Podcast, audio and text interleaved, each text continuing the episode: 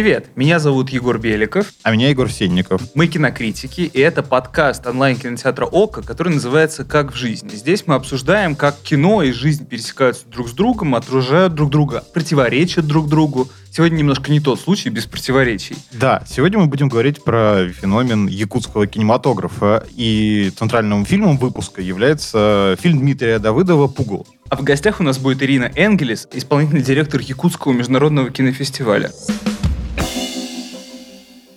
Вообще, с якутским кино произошла удивительная и несправедливая штука. Годами критики пишут о том, что якутское кино — это что-то особенное, это уникальный национальный феномен, который растет из республики Саха, что они снимают там фильмы за очень небольшие деньги, уникальные, ни на что не похожие и точно не похожие на то, что снимают в обеих столицах. Это годами показывают на различных кинофестивалях. Я помню, много лет назад, ну, пять примерно, я видел программу якутского кино на Берлинском кинофестивале. Она шла параллельно в зале IMAX. И это был уникальный совершенно опыт. Ну, то есть там почти все время вечная мерзлота, и экран слепил просто белизной. Особенно это круто чувствовалось в IMAX, где мощная цветопередача, потому что там экран этот серебряный вешают. Почему нас вообще заинтересовала эта тема, Якут? Наверное, прежде всего, потому что просто нету никакого другого примера в России. Местной кинематографии, неважно, в национальной республике или просто в какой-то области, нет ни одного примера, где региональный кинематограф был бы настолько самобытен и масштабен, что его замечали бы не только в пределах, прости господи, какого-нибудь региона, а в рамках и России, и мира, и вообще все об этом говорят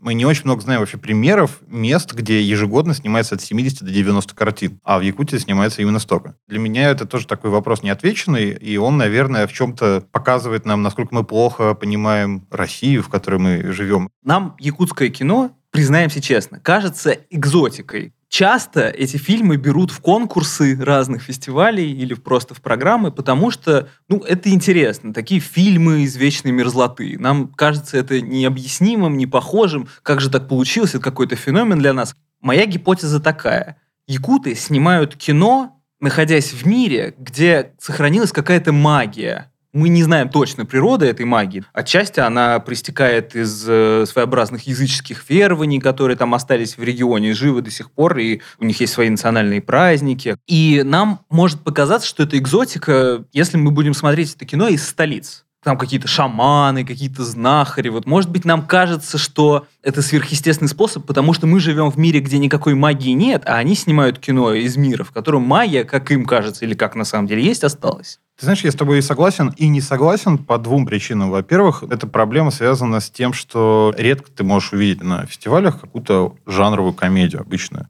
А именно эти фильмы есть самые кассовые якутские фильмы. Вот недавно Дмитрий Давыдов себя в Фейсбуке запустил таблицу с самыми кассовыми фильмами за последние несколько лет якутскими. И на первом месте комедия «Агент Мамба». Это такие якутские отступники, ну, только односторонние, там, полицейские. Местный внедряется в состав бандитов, а бандиты очень нероссийские такие, они больше похожи на китайских бандитов, как будто бы. И в этом нюансе, как мне кажется, сокрыт весь интерес. Это фильм про русских бандитов, где читают рэп, я напомню. Это довольно удивительная штука. Вот, на знаешь, якутском языке. Дело в том, что Якутия в силу своей сильной оторванности от большой земли, например, в Якутск нельзя доехать по железной дороге и вряд ли в ближайшие десятилетия будет возможно, потому что построить мост через Лену – это не так уж легко. Это еще Сталин пытался, но у него не вышло. Так вот, мне кажется, якутам очень нужно увидеть на экране себя, потому что они мало коррелируют с реальностью среднероссийской, и поэтому их кино такое самобытное хорошая мысль про то, что якутам нужно видеть на экране себя, но вообще странно было бы, если бы в Якутии якуты снимали фильмы не с якутами, согласись. Странно, если бы они искали для этого русских специально, чтобы ты, они ты знаешь, были на экране, их репрезентировали. Ну, ты знаешь, маленькая ремарка. Вот лет назад французы приезжали снимать в Якутию якутский фильм,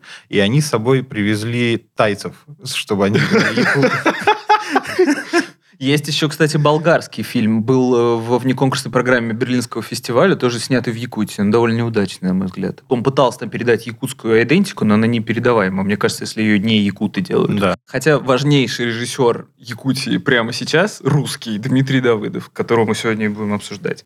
Но давай начнем немножко загодя. Как так получилось, что якутское кино вынырнуло сейчас, во всяком случае в последние годы его заметили из столиц и других стран? И почему раньше не было такого? Почему в советские годы например, не было такого феномена, как якутское кино, его никто не обсуждал? Я думаю, тут есть несколько причин. Наверняка, если говорить как-то очень комплексно, все это как-то завязано на систему организации государственных киностудий в Советском Союзе, и, может быть, Якутия не считалась каким-то прибыльным направлением. Ну, там и студии не было, ну, да, 92 года. Да, но я думаю, что тут сыграло большую роль то, что в Якутии исторически очень богатая театральная культура. В Якутске десяток разных драматических театров, и русских, и якутских. Огромное количество актеров в этом занято, и якуты очень любят ходить в театр. Поэтому, конечно, когда в начале 90-х появилась компания «Сахафильм», и начала поддерживать местное кинопроизводство, это легло, грубо говоря, на благодатную почву. Там уже были артисты, которых можно было использовать. Была богатая традиция эпоса и переложения его на какую-то драматическую базу. На самом деле, если почитать, то мы увидим, что много якутских фильмов снималось и в 90-е, и в нулевые. И в нулевые были хорроры, чем-то подчас смешные, в чем-то подчас немного нелепые. В середине нулевых снимался очень масштабный фильм про Чингисхана. Там где на Чингисхана, он вышел, да, в 2009 году. Ну, кстати, он был дорогой по сравнению с остальными фильмами, которые там снимаются. Вот «Пугало», оно снято за полтора миллиона, что ли, рублей, побольше, если не ошибаюсь. Побольше, ну, ну, чуть, может да. быть, больше. Но все равно это смешные деньги да. для любого московского продакшена. «Тайна Чингисхана» стоила уже 10 миллионов долларов, но при этом провалилась. Вот. Как так получилось, кстати? Почему у якутов получается снимать снимать только за маленькие деньги, а за большие не получается. Ну, знаешь, из моего опыта общения с продюсерами якутского кино, вот сейчас объясню, почему у меня вообще есть такой опыт. Ну, где-то месяц назад я вместе с коллегами в кинотеатре «Пионер» организовывал кинофестиваль якутского кино. И мы показывали многие фильмы из тех, которые мы будем сегодня обсуждать. Мы, в общем, готовили этот э, фестиваль вместе с представительством Республики Саха-Якутия в Москве. И они нам очень помогли не только контактами людей, режиссеров и сценаристов, но еще и разные, скажем так, вот то, что ты говорил, айдентик в частности, они очень хотели прислать к нам в кинотеатр «Пионер» бивень мамонта, инкрустированный алмазами. И в последний момент эта история сорвалась, потому что стало понятно, что его некому охранять, а он довольно дорогостоящий, как ты понимаешь. А, так вот, ну, например, Мариан Сиеген, она руководитель и, собственно, основатель компании «Артдойду», которая выпустила один из главных якутских хитов «Мой убийца», и вот сейчас выпускает фильм «Ичи» Коста Марсана, и, между прочим, уже продала права зарубежному дистрибьютору. Он нашелся очень быстро, раньше, чем российский. Это и... к вопросу о том, что Россию, на самом деле, волнует якутское кино меньше, чем мир, как неудивительно. Да. То есть мы опять-таки пропускаем то, что лежит у нас под носом. Да, и ты знаешь, мы с ней говорили, в том числе и про денежный вопрос, который лежит в основании всего этого. И вообще это не очень здорово, что денег мало. Им сложно в этих условиях работать. Как каждое производство фильма, это требует ну, постоянного большого собирания денег у самых разных спонсоров. В общем, если будете вдруг смотреть фильм «Мой убийца» Костаса Марсана, обратите внимание, там огромное количество продукт плейсмента он не очень агрессивный и не сильно бросается в глаза, но он там в большом количестве есть, просто потому что деньги были очень нужны. Причем для... это не типа в духе и Apple, как нет, я понимаю, это какие-нибудь магазины одежды, что-нибудь такое. Да, абсолютно так. Поэтому и вот Марьяна Сейген говорила, что они сейчас активно ищут возможности для копродукции вместе с другими странами, и вот, например, у них установились большие контакты с Киргизией и Казахстаном.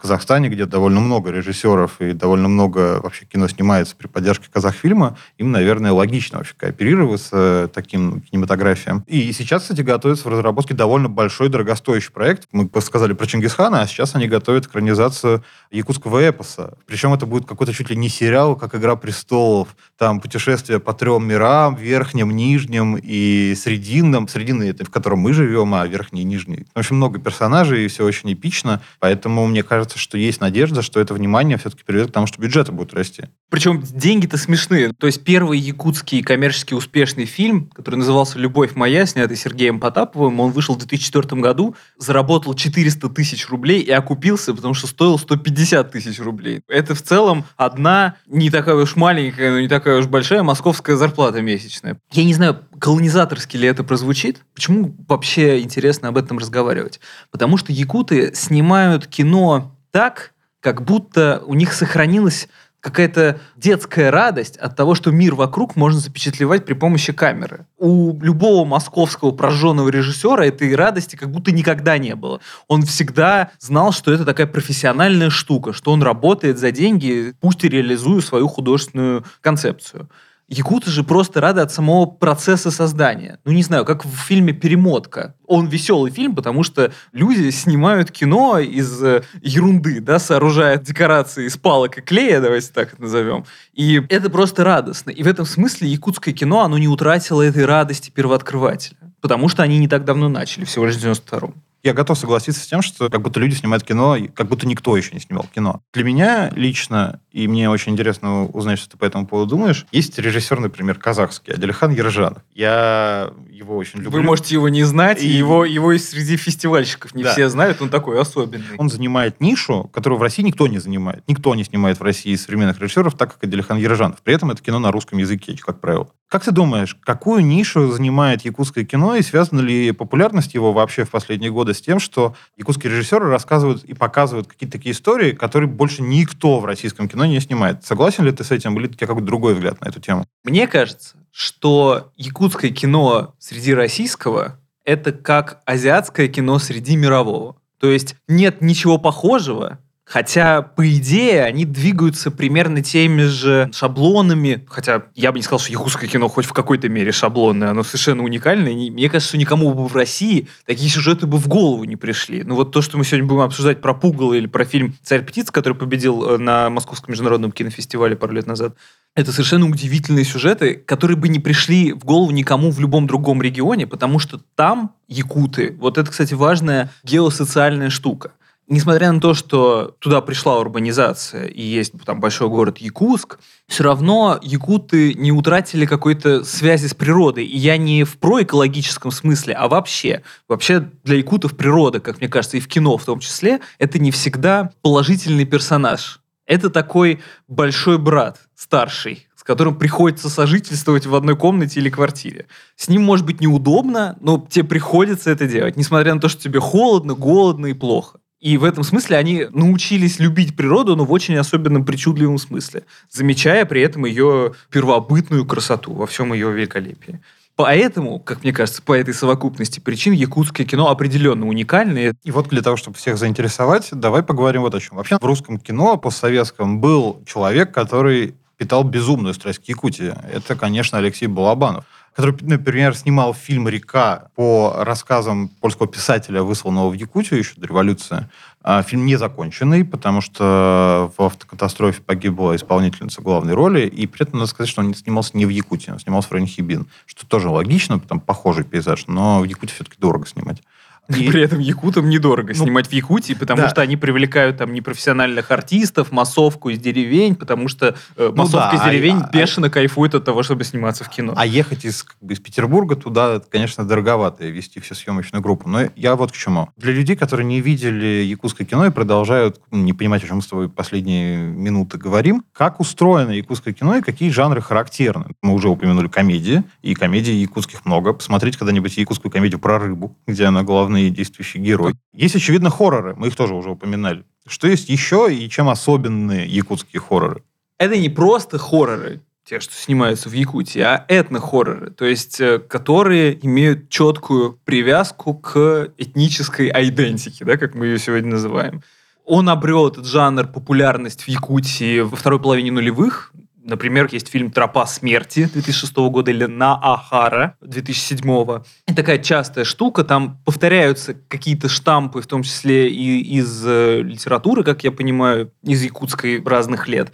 Но чем дальше двигался этот жанр, тем больше он развивался, и на сегодняшний день он пришел к пугалу, которое не совсем хоррор, оно не пугает примитивными какими-то средствами. Это скорее такой густой-густой вязкий триллер о глубинах человеческой личности, человеческого подсознания.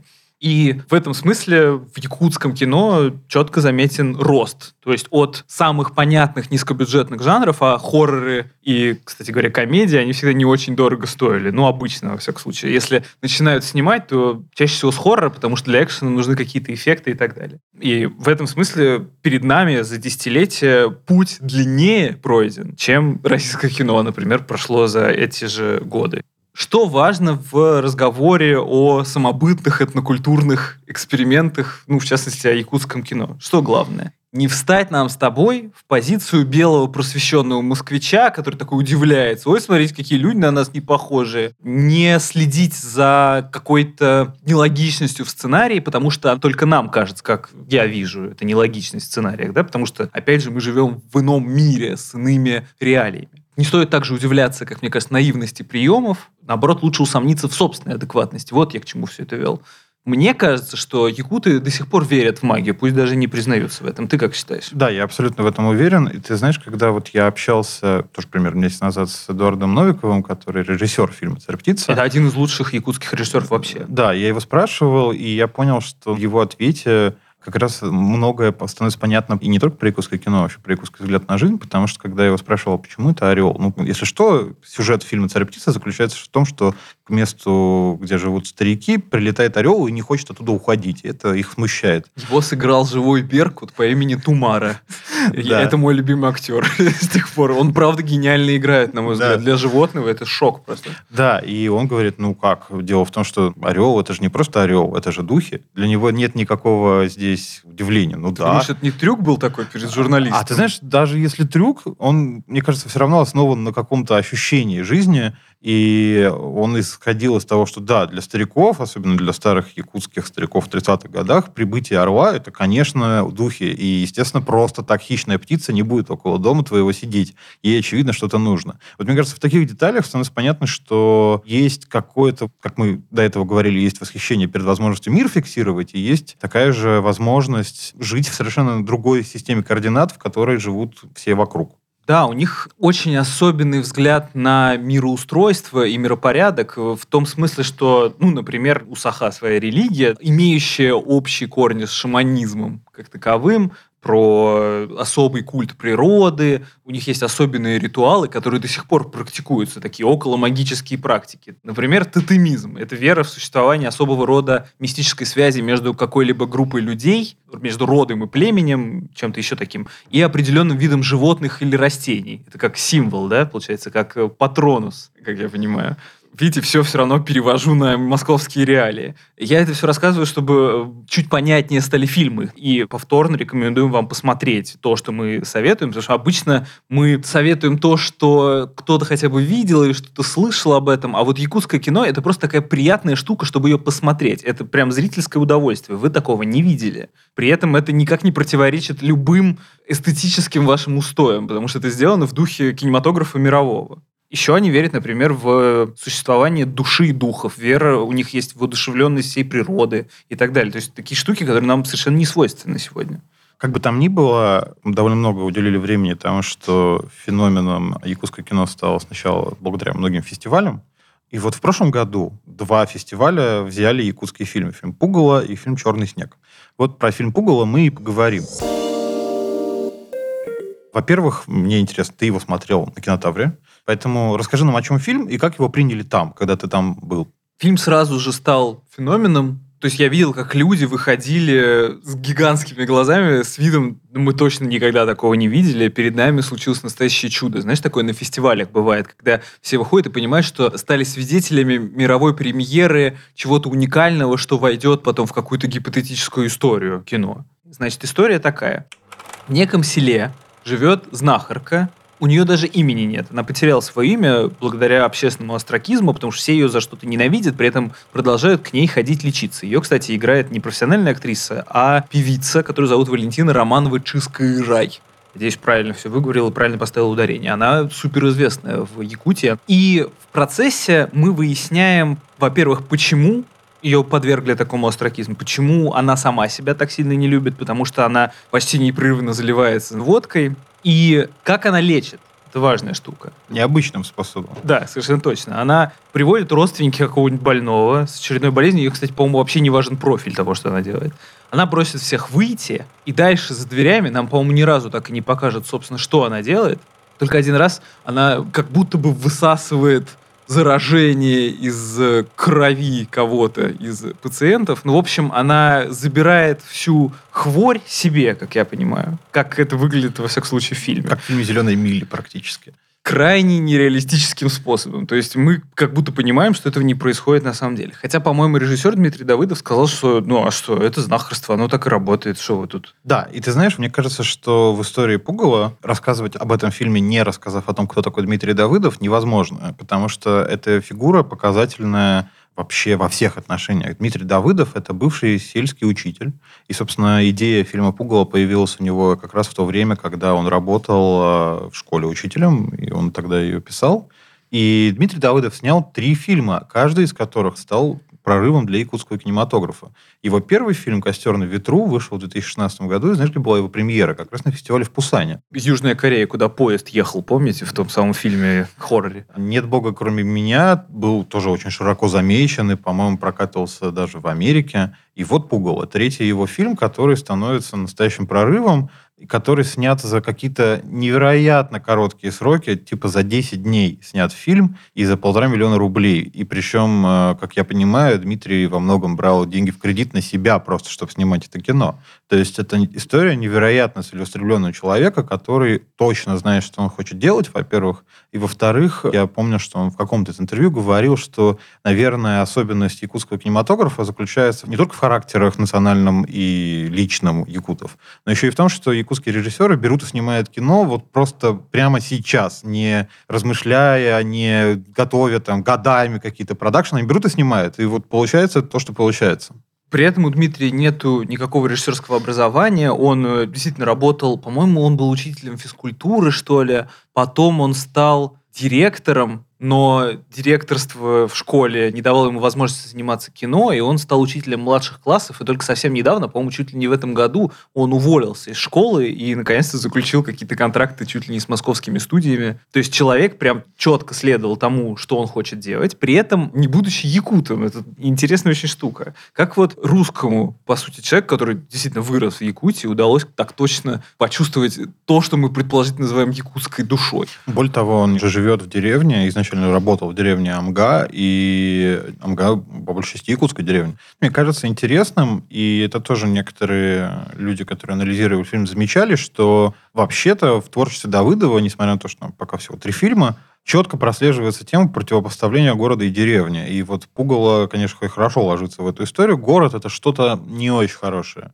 Это место, где происходят какие-то... Нехорошо там жить человеку. Человеку нужно жить ближе к природе. Поэтому мне кажется, что Пугало интересно еще и вот этой способностью не просто показать странную историю, которую, наверное, неправильно называть хоррором. Давай уж честно скажем, это не хоррор, это скорее драма. Все-таки, может быть, мистическая драма, но явно не хоррор. Там нет ни, ничего. Не, ну он не пугает, но напрягает. Я вот что хотел сказать. Мне кажется, это такого рода манифест якутского кинематографа и Якутии вообще. Мне очень интересно, что последует дальше после этого фильма. И знаешь, у тебя хотел спросить, для тебя этот фильм о чем? И вот ты помнишь свои первые эмоции от просмотра? Я понимаю этот фильм в общечеловеческих конвенциях, если честно. То есть не с точки зрения того, как и что это символизирует для якутов и Якутии, а про то, что бывают такие драмы и обстоятельства в жизни человека, которые не только меняют его полностью изнутри, не только, возможно, даруют такую темную суперсилу, как в этой картине, но еще и не могут забыться, рассосаться никак. У этой травмы нет излечения. И в этом смысле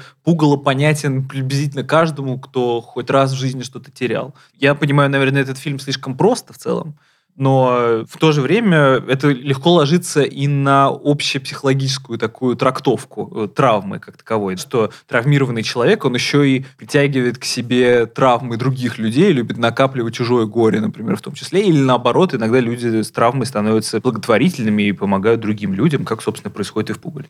Да, и вы знаешь, травма и вообще какая-то беда, катастрофа, это постоянная тема фильмов Дмитрия Давыдова. В случае Пугала все очень просто. Этот фильм надо смотреть, потому что это минималистичная, блестяще поставленная, отлично снятая драма. Ты знаешь, это как бы очень простой ответ, потому что этот фильм здорово сделан, он правильно снят, все хорошо в нем. И это такое редкое чувство, что ты советуешь, потому что это отличная минималистичная драма. Собственно, ему не нужны наши оправдания. Он и так всем все доказал. Он не должен идти по какой-то квоте. Это отличный фильм вне зависимости от того, где бы он снимался. Вот что важно, по-моему. Он выиграл на главном российском фестивале вообще без дискуссии жюри. Все такие, ну это точно победитель. Нет никаких сомнений в этом. И у вас не будет никаких сомнений, когда вы его посмотрите. Ну что же, в общем, мы много говорили о Якутии и якутском кино. Но мы сами по себе, на самом деле, ничего в этом не понимаем. И мы это ужасно, ума как бы, да, можем это- это анализировать. Поэтому у нас в гостях сейчас Ирина Энгелес, исполнительный директор Якутского международного кинофестиваля. Как так получилось, что удивительный год. Якутское кино выиграло сразу два крупнейших кинофестиваля в России. Фестиваль «Кинотавр» в Сочи и фестиваль «Окно в Европу» в Выборге. Где черпает свои силы якутское кино в год, Когда ни у кого сил нет. да-да-да, худший в истории мирового кинематографа. На время, мне кажется, остановились. В целом у нас процесс этот не прекращается. Ежегодно выходит порядка там 6-8 картин. 2014 год был, когда выходило 18 фильмов. В момент, когда вот пандемия была, и все копили силы, что-то все равно снимали, писали, без дела не сидели. Почему якутам так интересно снимать кино? Вот в Москве как будто уже не так всем интересно, хотя денег намного больше. Мне кажется, глубинная вообще основа творческого порыва и желания творить, это, наверное, все-таки национальный эпос Олонхо, который вот является шедевром ЮНЕСКо. Это устное нематериальное наследие народа Саха. Оно просто по структуре очень кинематографичное. Есть сюжет, история, и вот это вот умение рассказывать из спокон веков. Олонхо – это такой эпос, который рассказывал э, человек, Олонхо Суд, сказитель. Это театр одного актера, там э, сюжетная история, борьба добра со злом. Умение вот рассказывать истории, мне кажется, на каком-то генном уровне пропиталось, впиталось. Как раньше вообще было с прокатом? На чем росли якутские режиссеры? То есть это просто российские фильмы, которые обычно в прокате, или есть какая-то своя специфика? Мы ближе к Азии находимся, да, территориально, географически, и влияние кинематографа, я думаю, определенно есть. Мы все росли, наверное, начиная там с 90-х годов на всех этих фильмах. Вот даже Степан Бурнашов в интервью говорит, что он рос на каких-то боевиках, ужастиках. Даже то, как э, молодежь одевается, то это кей-поп-культура, вот что-то какая-то вот такой направленности. Японская субкультура, вот что-то такое. А насколько документально якуты снимают о себе? Ну, то есть, насколько документально передана их жизнь? Действительно ли она такая, какой мы видим ее в фильмах? Или это просто такие декорации и костюмы, чтобы выглядело похоже на деревенскую жизнь? Якутское кино разножанровое абсолютно. Фильм э, недавний «Пугало». В Якутии, в принципе, зритель хорошо воспринял этот фильм, но есть та часть населения, которая занимается какой-то самоцензурой, да, которая говорит, что вот показали вот какой-то такой неустроенный быт, живет она в каких страшных условиях. У нас нет такого отношения к людям, которые обладают каким-то даром. Определенная доля правды в этом есть. В то же время я уверена, что то, что показано, это атмосфера, и это не только в якутской деревне, это, мне кажется, вообще в любой там в средней полосе, как небольшой населенный пункт взять, и найдутся и такие дома, и такие условия. А вообще к этому успеху якутского кино как относятся в республике? Гордятся, очень поддерживают всегда, и даже у нас в комьюнити кинематографическое все дружны, практически все помогают друг другу. Кто-то может там, допустим, какой-нибудь режиссер на другом проекте быть водителем или продюсер озвучивать фильмы. Тот же Бурнашов был монтажером на «Пугале», насколько я знаю. Ну да, Да. то есть нет деления, там, что вот я режиссер, я не буду этим заниматься. То есть абсолютное товарищество, или как это назвать, соучастие, помощь. И даже вот сейчас, ну буквально вот сегодня, да, у нас а, завтра премьера дебютного фильма «Потанцуй со мной». Никандр Федоров, а, дебютант, молодой мальчик. Такая очень нежная история взросления в стиле такой дорамы какой-то корейской. Степан Порядин, продюсер, агент Мамба, который вот тоже скоро выйдет, да, вторая часть. Он помогает вешать баннер. Просто там пришел в кинотеатр и отправляет видео. Вот я, ребята, я сейчас помогаю вам. Ну, то есть э, мы все достаточно дружны, все общаемся, поддерживаем друг друга. В этом и сила тоже, и успех якутского кино. Вы сказали очень интересную вещь про дар. У меня, во всяком случае, есть такая теория, что якутское кино — это такой взгляд из мира, в котором есть магия, и в котором в нее верят. Есть какие-то слои реальности, о которых мы не подозреваем. А российское кино чаще всего о сугубо реалистической картине мира. Как вам кажется, правдива моя теория или нет? Если смотреть вообще все ли якутские картины, там а, четко есть э, связь человека с природой. Опять же, это все основывается и на эпосе, и на том, что якуты все-таки язычники, солнцепоклонники. Очень сильное у нас национальное самосознание и традиции, культура, все это чтится. У нас есть э, национальный праздник Исех, который проводится летом. Весь город и республика, там бывает до 250 тысяч человек, все в национальных костюмах, там проводятся обряды, национальные виды спорта. То есть это такой подъем духа. Я много раз сама была, и в момент, когда вот все танцуют, собираются совершенно незнакомые даже люди, да, в круговой вот этот хоровод, танец. Там Ой, я про это видел документальный фильм, кстати, на Берлинале, по-моему, был как раз вот про этот А, праздник. да, да, да. Это вы смотрели Бог Джогегей Сергея Потапова. Точно. Да, который он снял за два дня на четыре камеры без звука. И потом два года ушло на озвучание. И э, это ну, спонтанная такая съемка была, но этот праздник ежегодно проводится. И там э, просто такой драйв и ощущение вообще кайф. Просто ты стоишь, и вот эта энергетика людей, она прям, ты чувствуешь ее, то, что прямо заряд такой позитивной энергии. Мы прислушиваемся к себе, наверное, и вообще к окружающему миру, и к природе. Народ Саха такой очень созерцательный. Ну и чтим традиции вот эти, когда какие-то события там у нас или что-то. Мы кормим духов даже перед съемками, во время съемок.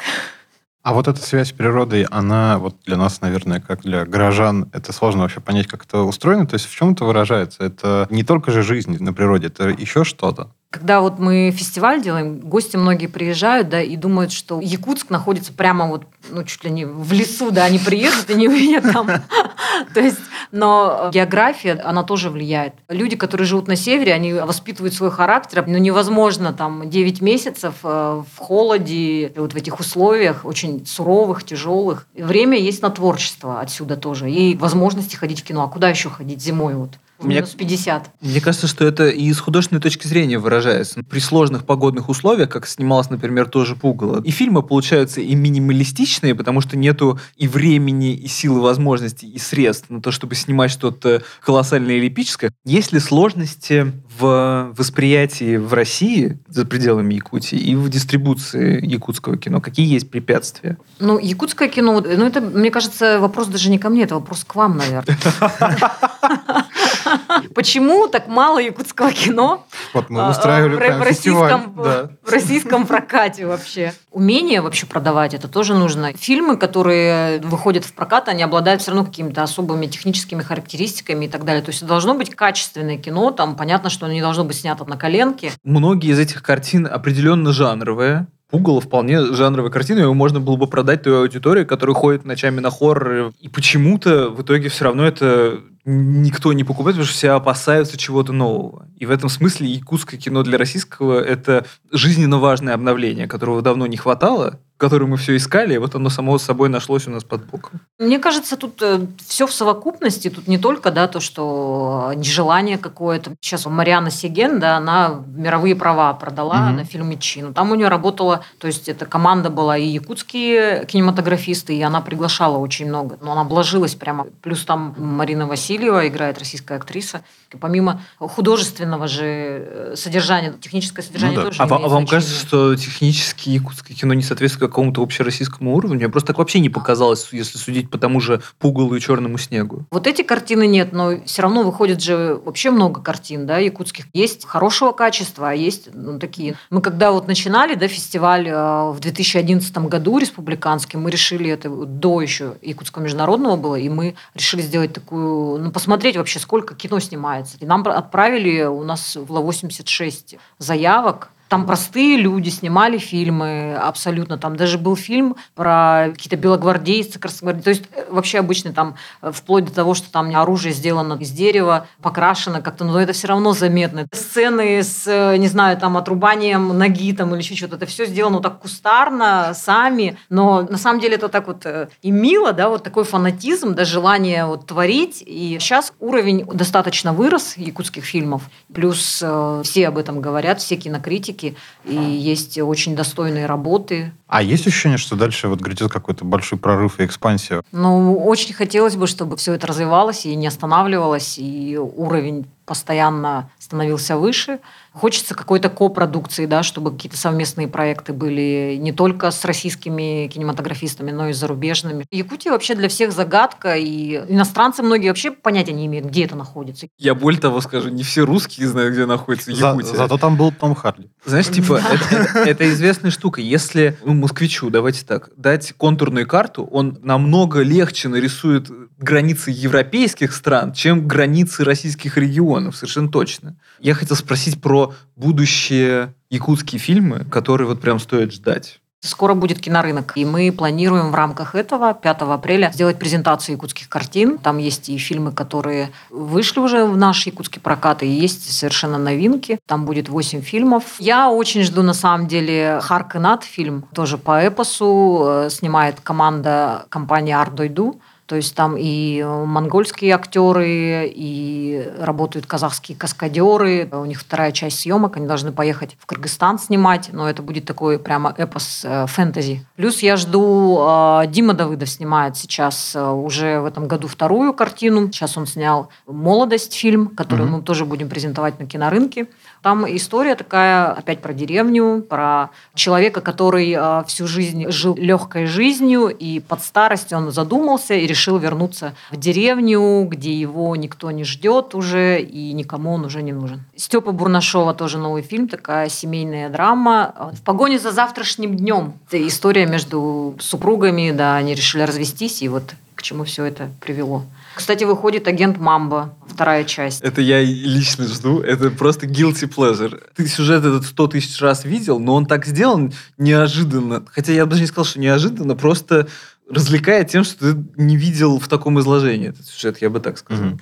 А у меня вопрос такой еще. А почему в любом другом месте России нет такого места, как в Якутии, где так много производят фильмов и так этим увлечены? Почему бурятское кино не взлетело, например? Или там, не знаю, Ну, оно в какой-то период, кстати, взлетало. Я не помню, в каком это году было, когда мы прямо с ними вот так вот плечом к плечу шли. То есть у них выходило много фильмов, и как-то все вот куда сейчас ушло, я не знаю. Тут влияет, опять-таки, множество факторов, да, начиная, вот, как я сказала, с основы эпоса Олонхо, и плюс то, что очень сильная актерская школа, начиная с 40-х годов, отправляли в центральные вузы обучаться, вот прямо якутские курсы. Вот сейчас в Щепкинском училище обучаются.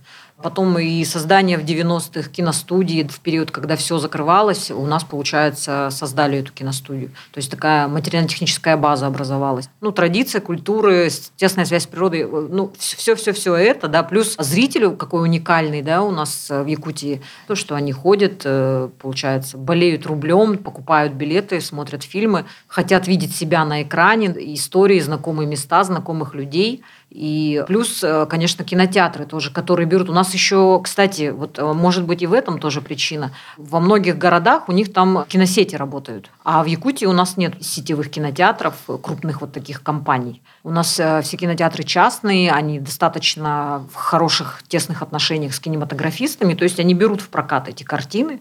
А в Якутии выходят российские фильмы? Как будто звучит, что Якутия, она делает кино для себя на замену российского. Ну, да, оно выходит. И есть же проекты у Министерства культуры, угу. там показатели. И на самом деле показатели российского кино делаются за счет якутского кино. На российское кино не так много ходит. И тогда, наверное, знаете, у меня последний вопрос, который хотелось бы задать, и уж кому его задавать, если не вам. Вот если нужно объяснить человеку, который никогда не видел якутское кино, почему его нужно смотреть? Вот как бы вы объяснили ему? Россия же, она очень большая. В России проживает очень много национальностей. И если ты хочешь э, увидеть то, чего нет, допустим, у тебя за окном или на улице, другие люди с другим менталитетом, не похожим, а другая вообще картинка. То есть э, познакомиться поближе, если тебе это интересно, я думаю, нужно смотреть якутское кино. Большое спасибо вам, что рассказали нам столько всего нового, и мы для себя, видимо, откроем в ближайшее время еще больше фильмов.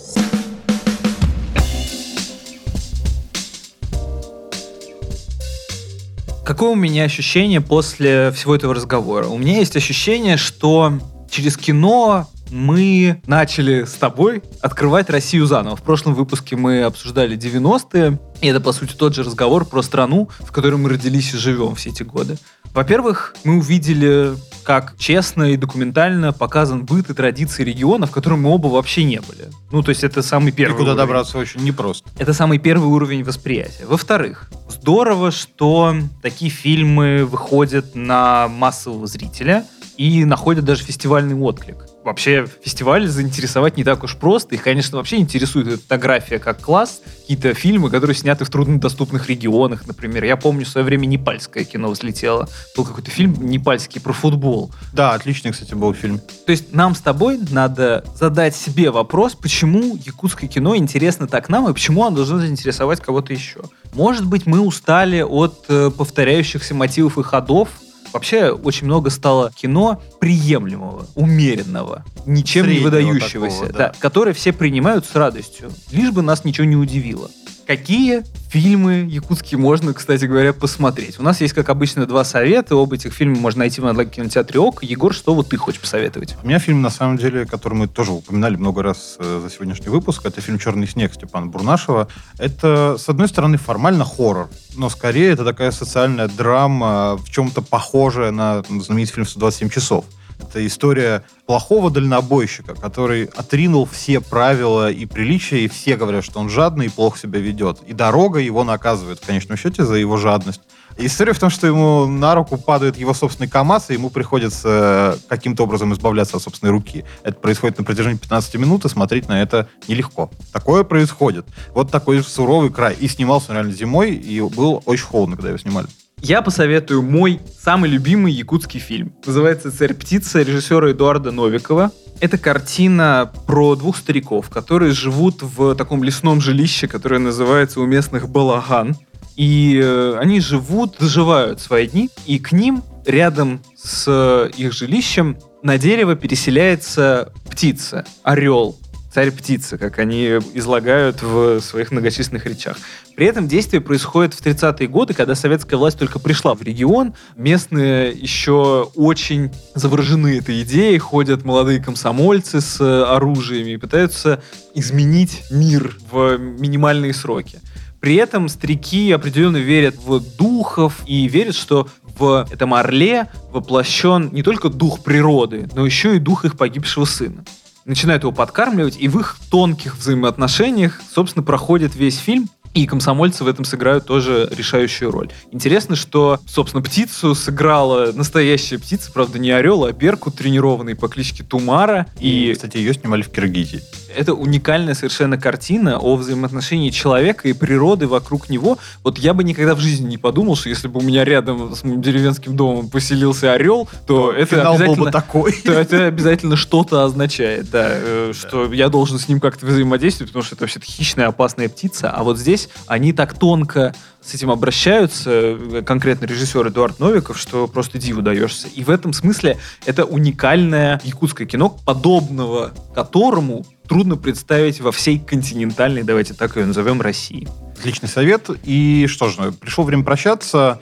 Обязательно пишите нам комментарии на всех площадках, где можно это делать, потому что для нас это очень важно. И вообще давно мы не читали там ничего интересного, и каких-то советов, мнений, реплик и всего такого. Это подкаст онлайн-кинотеатра ОКО. А на сегодня все. Пока. Пока-пока.